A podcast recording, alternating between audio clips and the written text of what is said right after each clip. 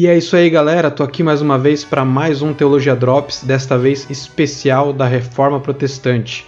Nós já tivemos um especial no episódio 10, um resumo geral do que, é, do que foi a Reforma Protestante, e hoje um especialzinho no Teologia Drops sobre o sacerdócio de todos os crentes, ou o famoso sacerdócio universal. Vamos lá, roda a vinheta aí.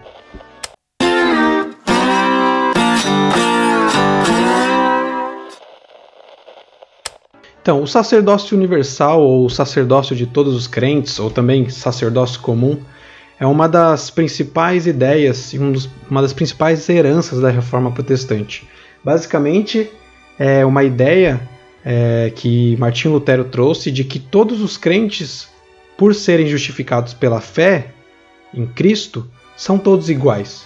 Então não tem mais diferença entre clero e leigos. Então, de acordo com Lutero, abre aspas, não existe mais nem sacerdote, nem leigo, nem pároco, nem vigário, ricos, nem pobres, beneditinos, espiritanos, freis menores, nem agostinianos, porque não está em questão ter este ou aquele estado, grau ou ordem.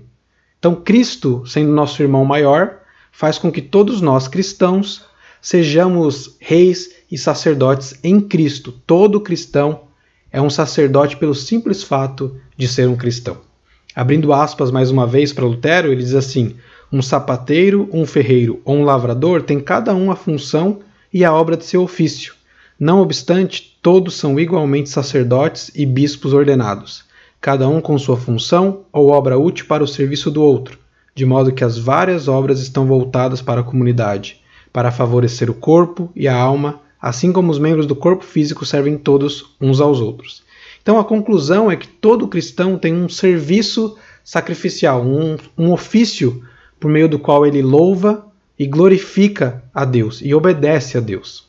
E esse princípio do sacerdócio universal, do, de, de que todos os crentes são sacerdotes, já estava presente nas 95 Teses, o famoso documento de Lutero que deu o pontapé inicial na reforma protestante. A gente vê isso na tese 37, por exemplo, que diz assim: abre aspas. Qualquer cristão verdadeiro, seja ele vivo ou morto, participa de todos os benefícios de Cristo e da Igreja.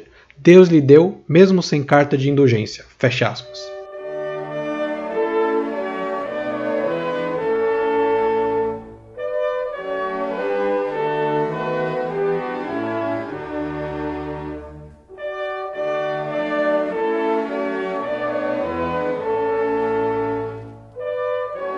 Basicamente, então, o que a reforma protestante trouxe e diz é que o cristão não possui um mediador humano, o padre, o pastor, o papa, não possui mais esse mediador humano é, entre ele e Deus, entre ele e Cristo. Cristo é o único mediador. É por isso que tem aquela, aquele princípio da reforma entre as cinco solas, que é o solos Christus. Somente Cristo é o mediador entre Deus e os homens. Então, o próprio crente, com seus dons, serve a Deus. O próprio crente é um sacerdote. Não significa, porém, que todos os, os crentes, os cristãos, são ou deveriam ser ou podem ser pastores ou padres, no caso da Igreja Católica.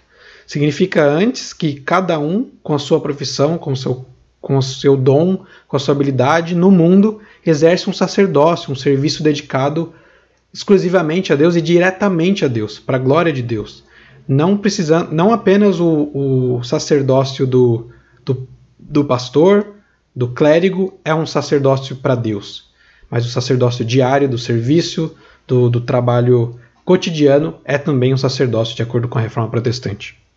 Em suma, então, este princípio do sacerdócio universal de todos os crentes é uma volta aos princípios bíblicos, a um princípio bíblico de que todos os cristãos são sacerdotes. Isso está presente no texto de Apocalipse 1, versículo 5, a parte B, até o versículo 6. Abre aspas. Ele, que nos ama e nos libertou dos nossos pecados por meio do seu sangue, e nos constituiu reino e sacerdotes para servir a seu Deus e Pai. A ele sejam glória e poder para todo sempre. Amém. É isso aí, pessoal. Esse foi um mini resumo aqui no Teologia Drops do que é o princípio de que todos os crentes são sacerdotes. Princípio este deixado pela Reforma Protestante e que nós hoje, todos os cristãos evangélicos e protestantes, usufruem dessa ideia aí, nós podemos servir a Deus em todas as áreas da vida, não só na igreja, não só como pastores ou como sacerdotes, mas no nosso dia a dia servindo a Deus. Espero vocês no próximo Teologia Drops e no próximo episódio dos Teólogos Anônimos e espero que vocês estejam gostando aí do mês da Reforma Protestante. Um abraço e até a próxima.